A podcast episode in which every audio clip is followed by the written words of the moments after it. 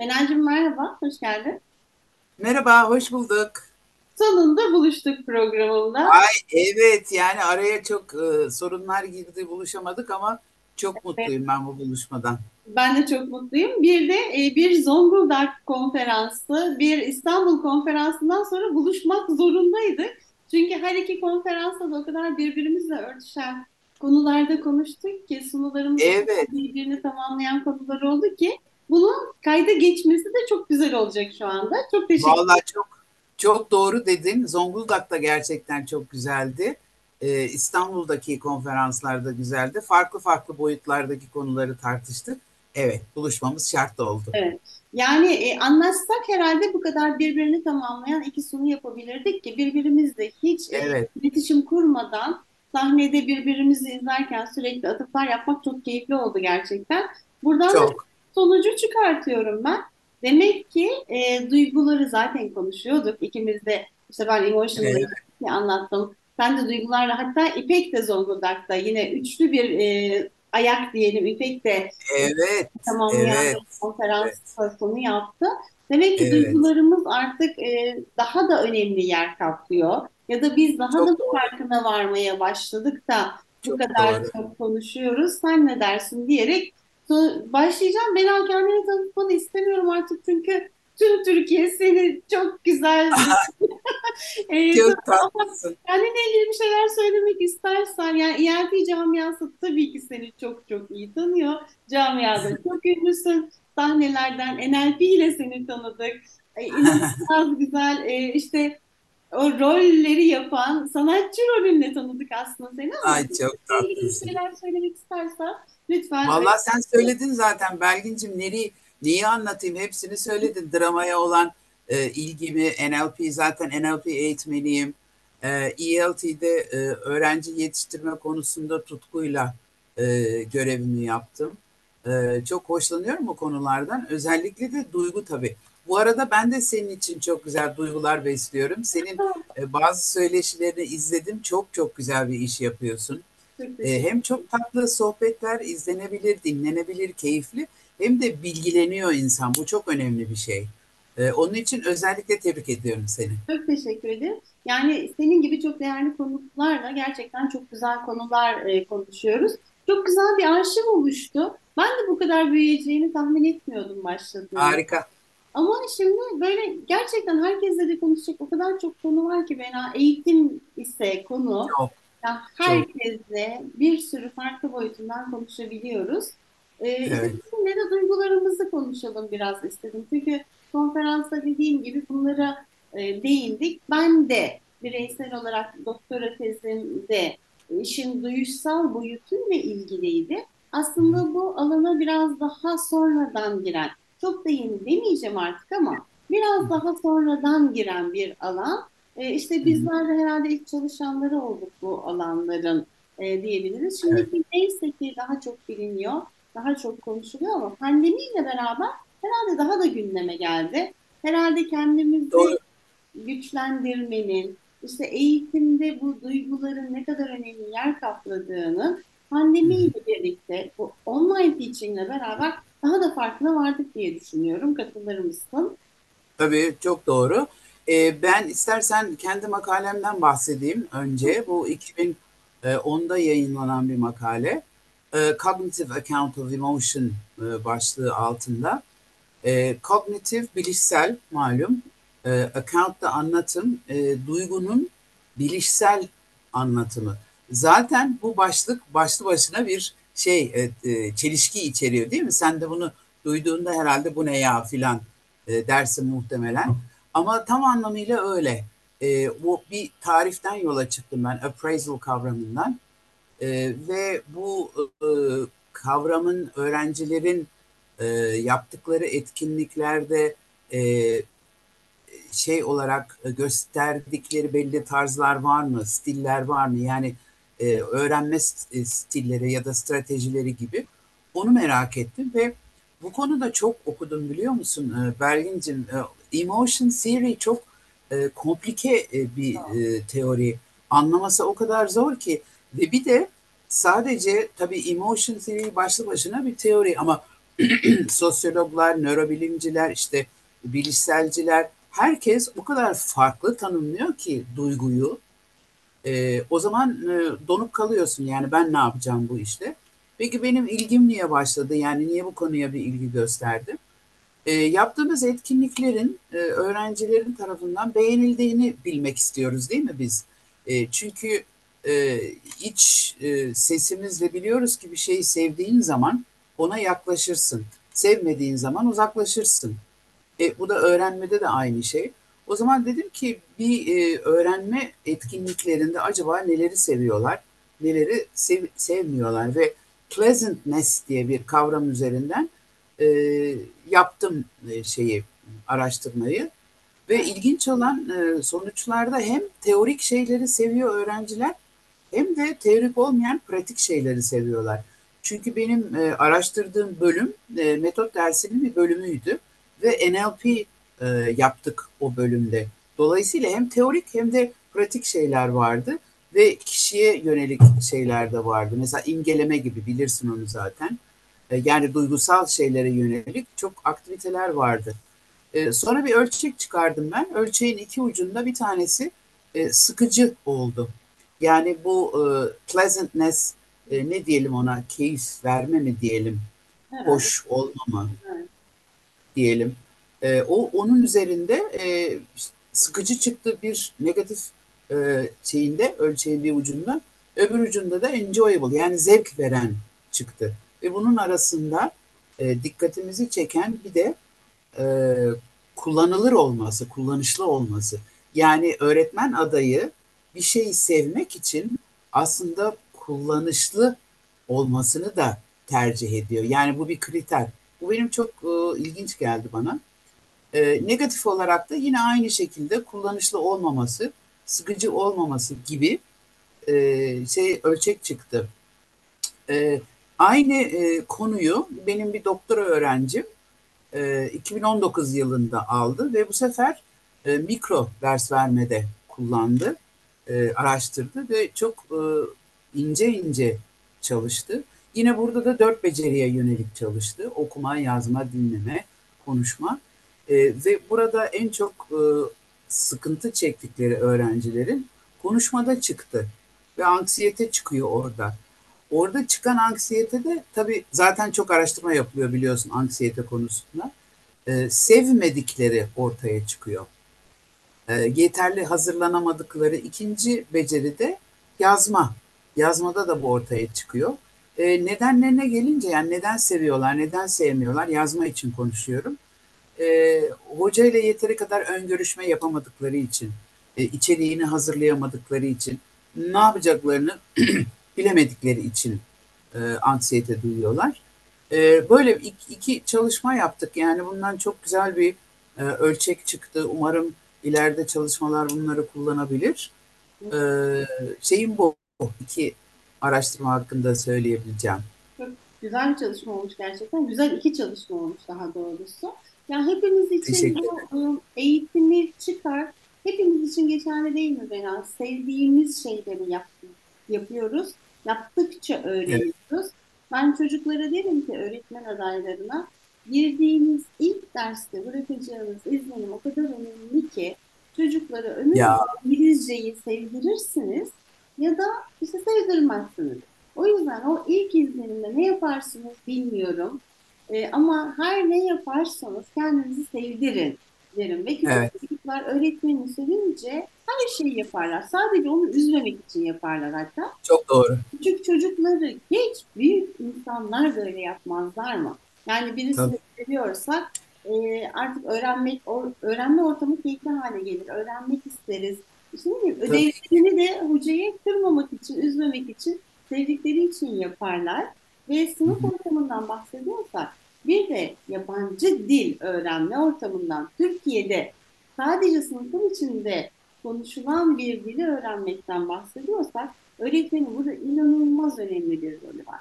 Çünkü orada bireyler var, yaş grubu ne olursa olsun duygularından evet. arındıramayacağımız, hani duygularına da mutlaka hitap etmemiz gereken bireyler var. Biz orada sadece bilgi aktarımı yapmıyoruz. Yani orada bir bir dünya oluşturuyoruz. Bu kapıyı kapattıktan sonra oluşturduğumuz dünyadan da tamamen öğretmen olarak biz sorumluyuz. O yüzden hani o hem bilişsel boyutuyla hem duygusal boyutuyla ve sosyal boyutuyla her boyutuyla düşünüp tasarlamamız gereken çok zor bir iş aslında bu öğretilme işi, eğitim işi. Evet, şimdi bir de şöyle bir şey var Belgin'ciğim. Eğitimde e, hep bilişsel e, konulara çalışıyoruz biz. Hiçbir zaman duygularımızı ifade etme bize öğretilmiyor. Bu öğrenilmiş bir çaresizlik aslında. Yani ne ailede öğretiliyor ne okulda öğretiliyor. Halbuki bu çok önemli. Ben dediğim gibi NLP eğitmeniyim ya. E, bunun iletişim yani duyguların iletişim boyutunu özellikle işliyorum kendi sunumlarımda. Mesela kullandığım bir model var ya önerdiğim diyelim. E, şiddet içermeyen e, iletişim modeli. İnsanlar çok şaşırıyor. Ne yani benim e, iletişimim şiddet mi içeriyor diyor. Evet. E, ebeveynler ne yapıyor? Bunu öğretmenler de yapıyor.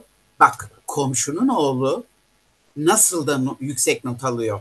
İşte bu şiddet içeren. Şiddet uyguluyorsun aslında o çocuk için. Ya ebeveyn için biz de aynı şeyleri yapabiliyoruz. Yani hay Allah komşunun çocuğu ne kadar da güzel çalışıyor gibi şeyler. Ya eşin için söyleyebilirsin bunu hani gündelik hayata da e, aktarırsak. Ya başka işte kocalar ne yapıyor gibilerinden bu bir e, şiddet içeren iletişim. Şimdi bunları bilmediğimiz için duyguları ifade ederken aslında önce öğrenmemiz gereken ifade etmemiz gerekiyor. Duygu çünkü bize mesaj veren bir şey ve bizim öz farkındalığımızı arttıran bir şey. Hayatta daha e, kuvvetli durmamızı, daha iyi bir kimlik yahut kendi istediğimiz kimliğe gelmemizi sağlayabilecek bir şey. Oysa biz öyle yapmıyoruz. Ne yapıyoruz? İki şey yapıyoruz. Bir tanesi bastırıyoruz. Hani sen demin dedin ya hiç öğretmenine yani hiçbir şey yokmuş gibi davranan ne oldu? Duyguyu bastırdı. İkincisi de dışa vurumculuk. Diyelim ki mesela okulda e, bir öğretmeniyle konuşurken öğrenci birdenbire parlıyor, öfke patlaması yaşıyor. Yani bu iki şey arasında gidip geliyoruz. Oysa ki duyguları sağlıklı bir şekilde ifade etmeyi öğrenmemiz gerekiyor. Ve duyguları tabii ifade etmekten önce de e, aslında iletişim sadece karşıdakiyle değil, kendimizle olan iletişim de öyle. Ne yapıyoruz? Kendimizi kötü duygulara kaptırıyoruz. Salaksın, aptalsın, hata yaptın değil mi? Hep kendimize yine bu hatayı yaptın. Halbuki burada duygu demin dediğim gibi bize bir mesaj veriyor. Yani oradan öğrenmemiz gereken şey ne? Keza e, korku, öfke bunları anlayıp bunları ne bastırarak ne de dışa vurarak orta dengeyi bularak bunlarla birlikte yaşamamız gerekiyor. Çünkü çok iyi öğretmenler e, bize duygular diye düşünüyorum. Sen ne dersin? E, kesinlikle. E, bu arada ikimizin de konferansta şiddetsiz iletişim kitabından bahsettiğimizi hatırladım ben şimdi. Aa evet doğru. Hakikaten birbirimizden habersiz olarak doğru diyorsun evet. İstersen onu da burada bahsedelim. Okumak isteyenlere de tavsiye ederim. Gerçekten çok güzel bir kitaptı. E, şu an yazılı. Evet Marshall Rosenberg e, şu anda hayatta değil maalesef. Bir web sitesi var oraya da bakabilirler isteyenler. E, bu kalıpları var. Dört aşamalı bir e, ne diyelim e, model diyelim. O modelde sen kendi duygularını e, ifade etmeyi öğreniyorsun. Yani dil kalıbı öğrenmek gibi bu. Başka bir dil öğrenmek gibi. Aynen E, mesela kızdığın zaman sen beni sinirlendiriyorsun diyoruz. Oysa bunu şiddet içermeyen bir şekilde senin de çok iyi bildiğin gibi ifade etmek mümkün. Sen sesini yükselttiğin zaman ben endişeleniyorum diye girmek lazım. Bu iki e, parçalı oluyor, iki aşamalı. Birincisi olay nedir? Olayı betimliyorsun. Yani yargılamıyorsun. Yargılamamak çok önemli. Çünkü biz alışmışız yargılamaya. Yani bir şey olunca hemen tepki veriyoruz ve bu verdiğimiz tepki de yargılama şeklinde oluyor. Onun için ilk önce bir betimleme yapıyoruz. Yani mesela diyelim ki sen bir e, öğretmenin dersine girdin, onu gözlüyorsun. E, orada tutup da öğretmene senin e, dersinde öğrenciler çok sıkılıyordu dediğin zaman o bir yargı oluyor. Sen onların sıkıldığını nereden anlıyorsun? Betimleme yapman lazım. Oysa şöyle diyebilirsin. E, baktım ki ex çocuk camdan dışarı bakıyor. Y çocuk kalemiyle oynuyor filan falan. Yani betimlemeye yapabilirsin. Bundan sonraki aşamada demin dediğim gibi e, ne zaman böyle olduğu yani sen yeni bir konuya girdiğinde ya tahtaya bir şey yazarken ya sana hitap ederken e, camdan bakıyorsun. Bu ilk iki aşamayı vermiş oluyoruz. Üçüncü ve dördüncü aşama ise ihtiyaç ve istek aşamaları. Şimdi bak biz bunları yapmıyoruz normalde. E, herhangi bir iletişimde yapmıyoruz. Bam hemen yargıyı basıp e, öf vuruyoruz ya e, şey duygu neyse kızgınlık, e, mutsuzluk onu dışa vuruyoruz. Böyle bir iletişim şekli yapabiliyor muyuz? Yapmıyoruz değil mi? Yapmıyoruz. Menacığım, e, sohbet o kadar güzel ki kameranın böyle biraz kenarında kalıyorsun diyemiyorum sana durdurup da birazcık ha, tamam şimdi süper yani. E, Tamam. dedim ya duygularımızdan konuşmuyoruz diye. Ben de işte son zamanlarda duygusal çeviklik çalışmaya başladım. O konuda öğretmen adaylarına eğitim vermeye de Evet çok çok güzel şeyler yapıyorsun. Biliyorum konferansta da izledim seni harikaydı. iki kez izledim. Çok teşekkür ederim. Orada da e, öğretmen adayları diyor ki hocam ilk defa biz duygularımızdan bahsediyoruz diyor. Gerçekten duygular yokmuş gibi varsayıyoruz. ya E, onları e, nasıl önce kendimizin nasıl farkına varacağının bile farkında değiliz. Bazen diyorsun ya hani kızıyoruz. Belki o kızgınlığın altında başka şeyler yatıyor. Yani biz kesin düşünmüyoruz. Neden kızıyoruz biz? Acaba korkuyor muyuz? E, yaşadığımız olaydan. Belki altında yatan korkularımız var. Onların bir farkına varmak gerekiyor. E, Susan evet. Davis duygusal çevikliği şöyle tanımlıyor bana. İşte e, duygularımızı cesaretle, merakla ve şefkatle farkına varıp Ya onları işte şefkat, değil mi? şefkat Onları çok önemli. Yani e, laf- lafını balla kesmiş olayım. Bu şiddet içermeyen eğitimin aslında benim sunumlarda kullandığım compassionate communication. Yani şefkatli iletişim. Çok doğru evet. Yani bunları değiştirmeye çalışmadan bir de hani duygular olumlu ya da olumsuz değildir diyor. Biz hayatımız boyunca bir sürü duygunun içinden geçeceğiz. Üzüleceğiz, kırılacağız, hayal kırıklığı yaşayacağız, Evet. çok mutlu olacağız. Bunları olduğu gibi kabul edip bunlar bize neyi göstermeye çalışıyor? Biz buradan ne öğrenebiliriz? Ve Bravo. değer yargılarımızla hareket edebilmek. Yani değer yargılarımızın farkına hı. varıp işte o gelen e, te- etkiye tepki vermeden önce bir durup, bir düşünüp, bir boşluk yaratıp ben kimdim, ben ne olmak istiyorum, bu olayda nasıl davranmak istiyorumu bir farkına varıp o ani tepkiyi vermeden önce bu değer yargılarımızla hareket edebiliyorsak eğer duygusal çevik insanlar oluyoruz. E, bu eğitimde de gerçekten ne kadar önemli olduğunu ben çalıştıkça daha da fark ediyorum. Ya? Öğrencilere öğretmek, bunu öğretmen adaylarına farkına vardırmak çok değerli diye düşünüyorum. Çünkü bu Çok çok değerli e, lafını kestim. E, demin bir durmak dedin ya o çok önemli. Çünkü tepki vermeden önce durmak aslında karşı tarafı dinlediğini gösteriyor. E, şey Milan Kundera'nın bir lafı var.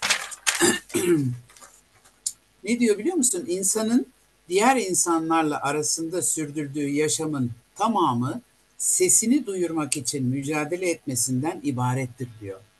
Şimdi biz sesimizi yani karşı taraf dinlemediği zaman ya da biz onun dinlediğini anlamadığımız zaman öyle bir algı oluşmadığı zaman kabarıyoruz. Bütün duygular kabarıyor. Tepki veriyoruz.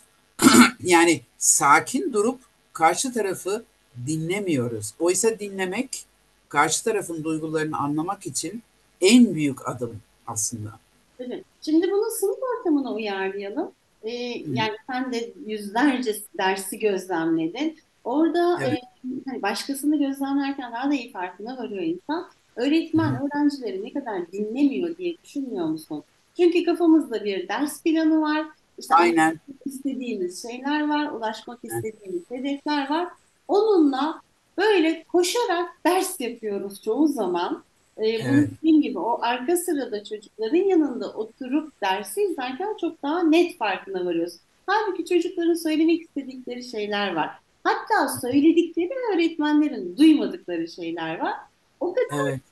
dinleniyoruz ki, o kadar dil öğretirken iletişim ortamı yaratmıyoruz ki ben bunlara hatta bunun da çalışmasını yapmıştık İlker Hoca'yla. Onu da kulaklarına çıkartalım. Missed opportunities diye. Hani kaçırdığımız pek Ya çok çok güzel. e, Çok güzel. içinde.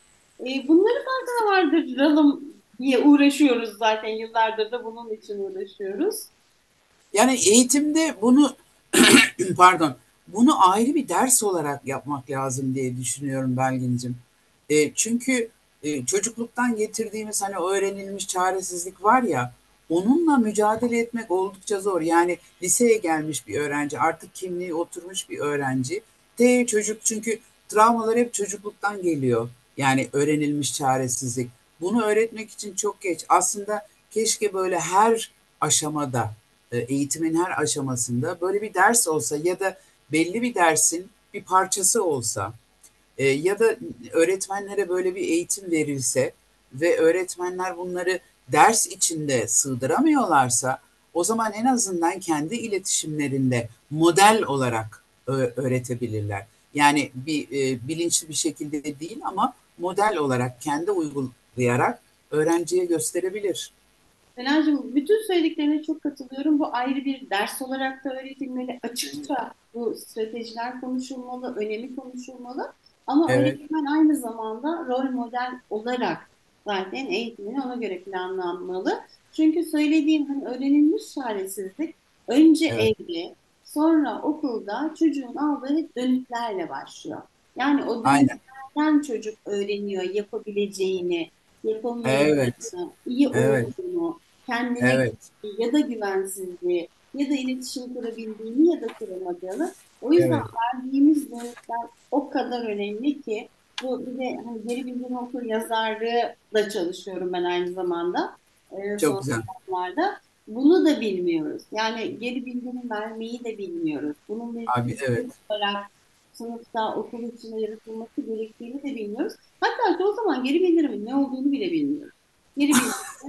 Doğru evet.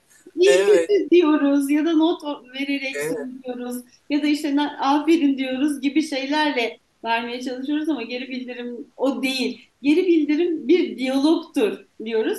Ee, Çok Etik Boncuk'la da bununla ilgili de konuşmuştuk aslında yaptığımız programda. Hı. Ya öğrenmemiz gereken o kadar çok şey var ki ama var aslında bence ilk ilk öğrenmemiz gereken başkalarını değiştiremeyeceğimiz. Ha, evet. evet. Ee, şimdi bu tepki vermede hep yani öğrenilmiş çaresizlik dedik ya tepki vermede o verilen tepki aslında karşı tarafı değiştirmek için. Ee, daha doğrusu iki şey var aslında öğrenmemiz gereken. Bir tanesi e, başkalarını değiştiremeyeceğimiz. Kendimizi ancak değiştirirsek, e, Louis Hay'i bilirsin, e, hastalıkların zihinsel nedeni, nedenlerinin yazarı.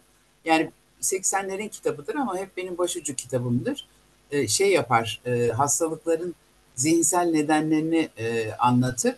Benim de çok ilginç bir deneyimim oldu. Bir dönem e, annemle çok büyük problemler vardı ve ben de hiç daha önceden olmayan ama sonradan da olmayan bir sinüzit problemi çıka geldi. E, ama nasıl biliyor musun? Böyle camdan atacağım kendimi. O kadar ağır e, ağrılar içindeyim. Sonra o problemleri hallettim. Aa sinüzit geçti biliyor musun? Evet. Sinüzit geçti. Çok ilginç. Bütün organların e, aslında sana vermek istediği duygu beden aracılığıyla çünkü duygu bedende aracılığıyla vermek istediği bir mesaj var. Dolayısıyla birinci yapmamız gereken e, bizim kendimizi önce değiştirmemiz gerekiyor. Buna bağlı olarak ikinci de kendimizle olan iletişimimizi iyileştirmemiz gerekiyor.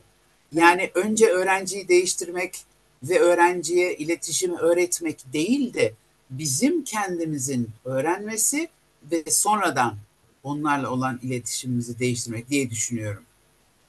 Çok doğru söylüyorsun. O yüzden de ben öğretmen eğitimini inanılmaz önemli bir iş olarak görüyorum. Çünkü biz öğretmenleri yetiştiriyoruz. Öğretmenler evet. pek çok jenerasyona dokunuyor. O zaman benim tekrar kendimize bakmamız gerekiyor. Hani bizim kendimizi öyle iyi yetiştirmemiz gerekiyor ki Biz önce rol model olmalıyız ki bizim eğitimimiz, öğretmenler de bunu kendi öğrencilerine yansıtabilsinler diye hani hep böyle bir çuvaldızı kendimize batırmamız gerekiyor. Bizim çok öğrenmemiz gerekiyor. Daha gidilecek çok var. Ee, şu hani artık bu bilgi aktarımından vazgeçelim deyip duruyoruz ya. Bunu nasıl yapacağımızı da öğrenmemiz gerekiyor diye düşünüyorum. Doğru diyorsun. Daha önemli şeylerin olduğunu, e, hele de artık gelişen teknolojiyle işte değil mi, ChatGPT konuşup duruyoruz. Artık bütün bilgi Aa, evet değil mi? Çok konuşuyoruz onu.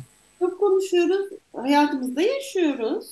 Ee, ya artık bilgiye ulaşımın bu kadar kolay olduğu bir dünyada biz bilgiye ulaşmayı değil, bilgiyi değil, bunu nasıl sentezleyip, analizleyip hayatımıza geçirebileceğimizi Özüm, özümseyerek evet. öğretmemiz gerekiyor. Bunu kendimiz öğrenmemiz gerekiyor önce eğitimciler olarak diyorum ben. O yüzden Evet yani eğitimciler e, bunu e, nasıl öğrenecek? E, kurslarda mı öğrenecek? Ben hep collaborative öğrenmeden yanayım. Yani bir araya gelip hani bir kişinin input vermesi değil de bir araya gelip hani herkesin birbirine eşit durduğu bir formatta herkesin birbiriyle konuş tabii bir yani moderatör olması gerekir. O herkesin birbirine sadece öğrenmeyle ilgili değil, sınıfla değil, gündelik yaşamda da yaşadıklarını yani bir anlamda terapi session'ı gibi bir şey ama birlikte. Böyle bir format hem öğretmen e, eğitimlerinde olabilir hem de öğrenciler için böyle bir şey yapılabilir. Yani öyle hani resim kursu, fotoğrafçılık kursu, piyano kursu çocuklar gidip duruyor ya oradan oraya koşturuyorlar. Bir tane de böyle iletişim kursu mesela. Hani adı iletişim olmayabilir tabii ama mesela e, açık ne diyelim adı ne olabilir mesela yürekten yüreğe olabilir. E, açıkça olabilir. Yani çok çeşitli başlıklar bulunabilir buna. Yürekten Böyle bir Hatta programın adını da yürekten yüreğe koyayım ben Mela. Evet, çok güzel olur, şahane olur. Çünkü aslında e, duygular şu e, buradan çıkıyor, şuradan çıkıyor. Yani e, öğrenmenin bin bir yolu var tabii ki. Dediğin gibi birlikte e, birbirimize destek olarak öğrenebiliriz ama bunun için herhalde önce açık olmak, istekli olmak gerekiyor. Çünkü hani ben biliyorum deyip e, orada oturursak asla biz gelişemeyiz. E, biz bir çalışma yapmıştık. Geçenlerde de basıldı aslında. Farklı bölümden hocalarla birbirimizin derslerini gözlemledik. Aa ne kadar güzel. E, kapılarımızı açtık birbirimize. O kadar Harika. bir de oldu aynı zamanda ve o kadar öğretici oldu ki yani insan kendi yaptığının başkasının gözüyle görünce bir, bir durup bir düşünüyor. Aa evet diyor ben aslında öyle niyet etmemiştim diyor. Öyle mi evet. karşıdan yansıdı diyor. Bu inanılmaz. Evet. Birlikte öğrenmek gerçekten çok güzel.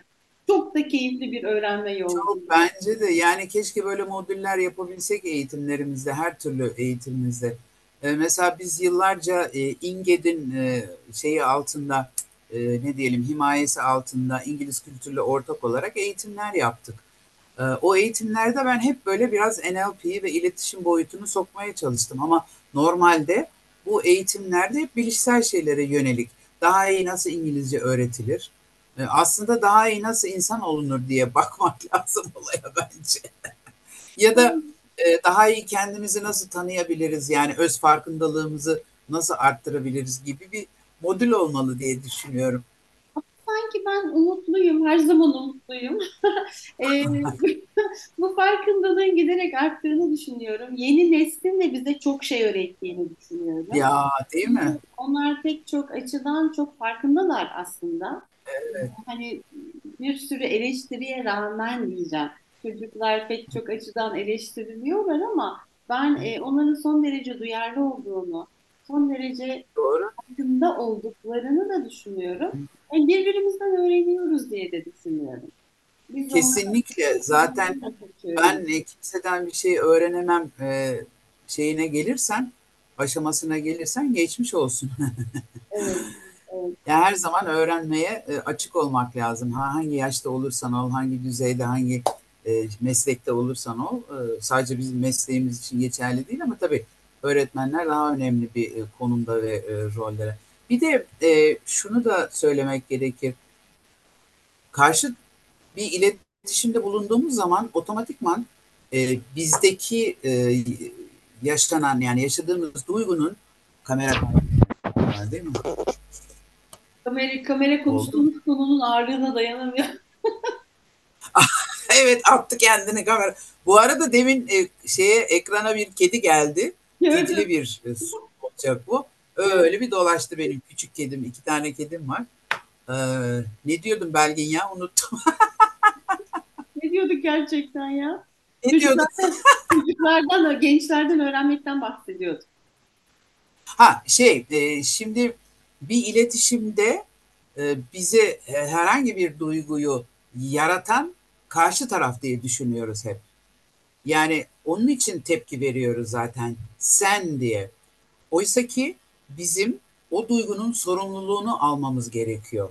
Ancak o duygu bize e, o zaman e, mesaj verici ve öğretici oluyor. Yani korku da olsa, öfke de olsa ama biz hep karşı tarafı suçlamaya alışmışız. Yani hangi kültürde var? Ee, çocuk masaya çarpıp düşünce masaya vuruyoruz. Değil mi? Masayı dövüyoruz. Çünkü masa suçlu orada. yani onu küçükten itibaren çocuklara böyle bir şekilde bir model yaratıyor. Oysa ki o değil. Ve biz o duyguların sorumluluğunu aldığımızda kendi öz farkındalığımıza daha yaklaşıyoruz.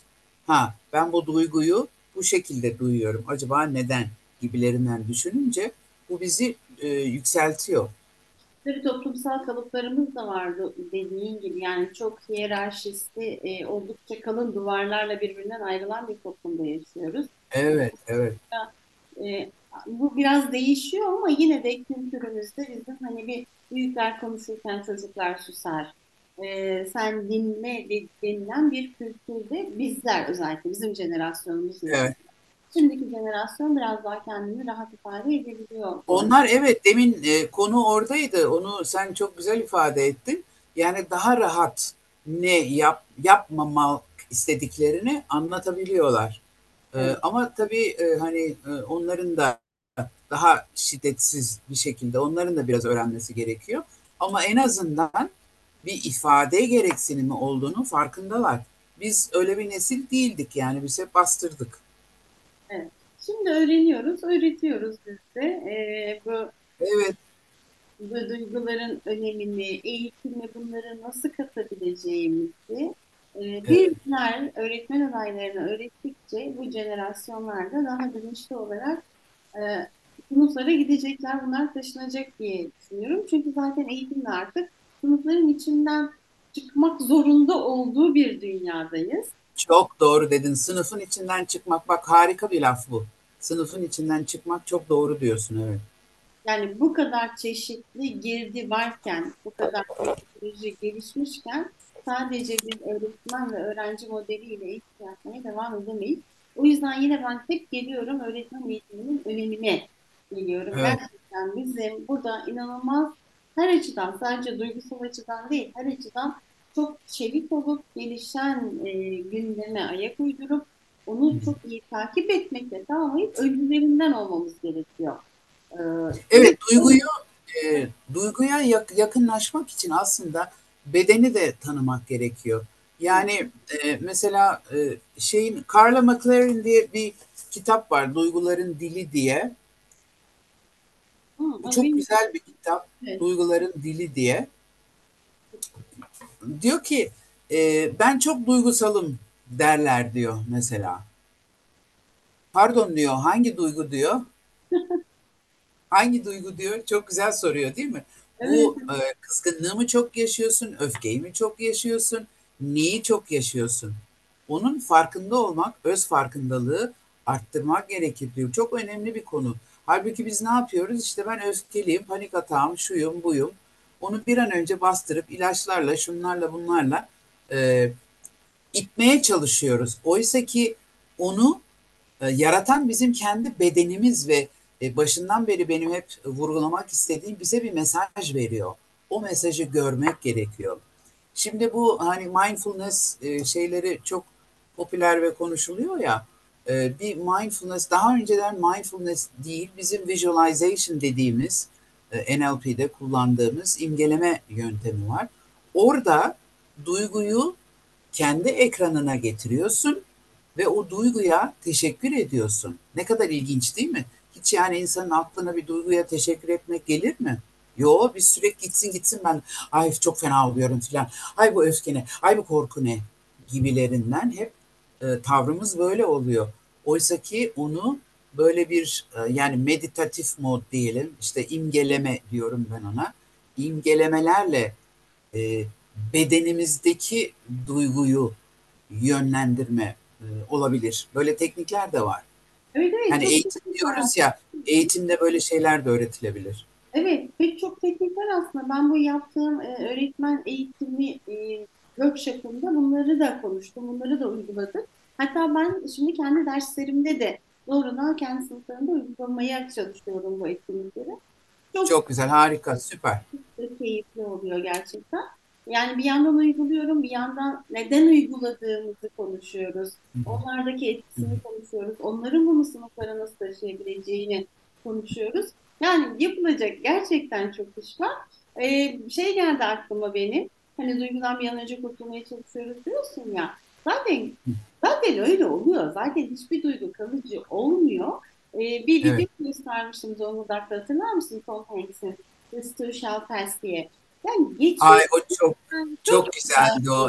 Evet, yani evet. Çok kendimizi harika da hissetsek, işte bulutların üstünde de hissetsek, yerin dibinde de hissetsek, en berbat günümüzü de yaşıyor olsak hepsi geçiyor. Hepsi bir geçiyor. de senin e, Viktor Frankl'dan e, e, alıntı yapmıştın. O da harikaydı Belgin. Onu da bahset istersen. Evet. Ee, Vi- Victor'da e, o kitap da benim hayatımda e, hani herhalde ilk üçe değil ilk bire giren kitaplardan birisi olur. İnsanın Anlam Arayışı kitabı. Onu da okumadıysa izleyenlere çok e, şiddetle öneririm. O da az önce söylediğim şeyi söylüyordu aslında. Bu etki ile tepki arasında koyabildiğimiz boşlukta biz özgürlüğümüzü ve gelişim alanımızı buluruz diyor. Biz orada kendimizi buluruz aslında diyor. E, kendisi de Nazi kamplarında çok uzun süre Ya, yaşamış bir psikolog olarak o kadar da anlamlı örneklerle bunları ya, anlatıyor ki e, ya. çok boyutlu. Ben Öyle bir insanın bunu söylemesi çok e, etkileyici tabii. E, yani dört duvar arasında kalmış ama kendini özgür tutabiliyor yani müthiş bir adam o. evet, Evet, bence de e, izleyenlerin hani okuması gereken bir kitap. Çok doğru diyorsun. evet. E, kaç dakika oldu hiç bilmiyorum. Saate bakmadım. ben de bilmiyorum saate bakmadım ama çok güzel sohbet Çok akıyor gidiyor zaman. Özlemişim seninle de sohbet etmeyi. Yani mesleki konuda tabii ki öbür sosyal konularda hep sohbet ediyoruz ama mesleki konuda da aynı evet E, Bu programı yapma sebeplerimden en önde geleni de aslında tam olarak bu. Çünkü günlük hayatımızda ya herkes kendi odasında, kendi dünyasında, kendi evet akademik alanında e, evet çalışıyor ve çoğu zaman birbirimizden çok haberdar olmuyoruz. Ya da konferanslara gittiğimizde işte yine akademisyenlerle paylaşıyoruz. Ama hı, burada da o kadar güzel dönütler alıyorum ki ben hani hiç tanımadığım insanlardan bende hı, böyle etki yarattı, beni böyle etkilediniz, bu açıdan hiç hı düşünmedim düşünmemiştim diyen e, dönükler alıyorum. O yüzden çok hoşuma gidiyor. Yani akademisyenlerin biraz o kendi dünyalarının, kendi e, hani rahatlık alanlarının dışına çıkmaları gerektiğini hep söyleriz ya. Bu alanda benim için biraz öyle oldu. hı. Hani böyle senin gibi çok harika konuklarla çok güzel konular e, konuşuyoruz ve bunu kimin izlediğini hiç bilmiyorum. Biliyorum Ya evet değil mi? O da e, yani dönütler geliyorsa o dönütler de paylaşılabilir aslında. Güzel dönütler geliyordur eminim. Evet evet çok güzel dönütler geliyor. Bir, diyelim e, umuyorum ki birilerine dokunabiliriz, birilerine faydalı. Yani e, çok ilginç tabii hani e, sınıfta da birçok şey öğretiyorsun ama belki e, çok insana ulaşmadığın ama bir kişiye ulaştığın bir anda oluyor ama o kişi dünyayı değiştirecek bir konuma gelebiliyor. Hani bir hikaye vardı e, çok fakir birine yardım ediyor bir adamcağız bir ailenin oğluna E, ve ondan sonra o e, doktor oluyor galiba meşhur doktorlardan biri. Yani kime nereye ulaşacağının hiçbir şeyi yok yani ölçüsü yok ama ulaşabiliyorsun o çok güzel bir şey. Bir kişi bile birçok şeyi değiştirebilecek konuma gelebiliyor. Senin bu e, öğretin yahut anlattığın şeyler sayesinde. Ben de e, NLP dersi veriyordum. E, daha doğrusu e, NLP ve drama karışık. İkisi de çok sevdiğim konular. Master dersi veriyordum, yüksek lisans. E, bir müddet sonra dramayı biraz dışlamaya başladım. Çünkü insanlar NLP e, konularıyla başlıyorduk. İste, istediler yani tüm dersi NLP yapalım dediler. Ve bu terapi gibi yani ders gibi bir şey değil e, derlerdi. Hep aldığım dönüt o şekilde oluyordu ve onun çok faydalı olduğunu düşünüyordum ben. Hem kişisel hem e, profesyonel anlamda e, faydası olabiliyor. Zaten ikisi birbirine çok bağlı. Hani sen karakterin neyse o şekilde bir öğretmen profili çiziyorsun. E, o çok zevk alıyordum ben o dersi vermekten. Ve dediğim gibi insanlardan da çok güzel dönütler geliyordu. Sonra e, bir iki sene e, arkadaşları yani öğrencileri e, okullarda e, bir NLP uygulaması yaparken izledim. Onlar da çok e, hoştu. Yani öğren hazırlık öğrencileriyle yaptılar genelde. E, çok değişik geldi öğrencilere. E, bu ders değil mi filan nasıl bir şey bu gibi dönütler aldılar. Sonra mülakat yaptılar öğrencilerle. Çok ilginçti e, o deneyim de benim için. Öğrenmek keyifli bir yolculuk. Daha da keyifli hale getirmek yine bizim elimizde. Daha keyifli ve daha anlamlı tabii. Hani biz Çok bunları konuşurken hani eğlenmekten, sadece duygularımızdan bahsetmekten bahsetmiyoruz tabii ki. Eğitimi tabii. anlamlı hale getirmekten bahsediyoruz. Ki öğrenme de zaten o zaman daha e, kalıcı oluyor, daha gerçek oluyor. Enar'cığım çok teşekkür ediyorum. Çok keyifli seninle her zaman sohbet etmek. Ben de çok yani zamanın nasıl geçtiğini anlamadım Belgin'cim. Bu fırsatı bana verdiğin için çok teşekkür ediyorum sana. Gönlüne bereket, emeğine bereket, e, zamanına bereket denir mi bilmiyorum ama diyeyim. Vallahi ben de aynı şekilde sana, senin gönlüne, senin zamanına çok teşekkür ediyorum. Ee, yaptığımız güzel sohbetlerden birisini kayda geçirmiş, arşivlemiş olduk aslında. Yıllar O sonra aa ne güzel bunları konuşmuşuz. Şimdi üstüne bir de şunları ekledik ee, diye belki bir program daha yaparız yıllar sonra Melal. vallahi yaparız tabii. Sen istersen niye olmasın. Çok teşekkür ederim. Çok sağ olasın geldiğin Ben için. teşekkür ederim. E, çok kısa zamanda görüşmek üzere diyorum o zaman. Görüşmek üzere. Kaydı durduruyorum izninle. Hoşça kal canım tamam. Hoşça kal.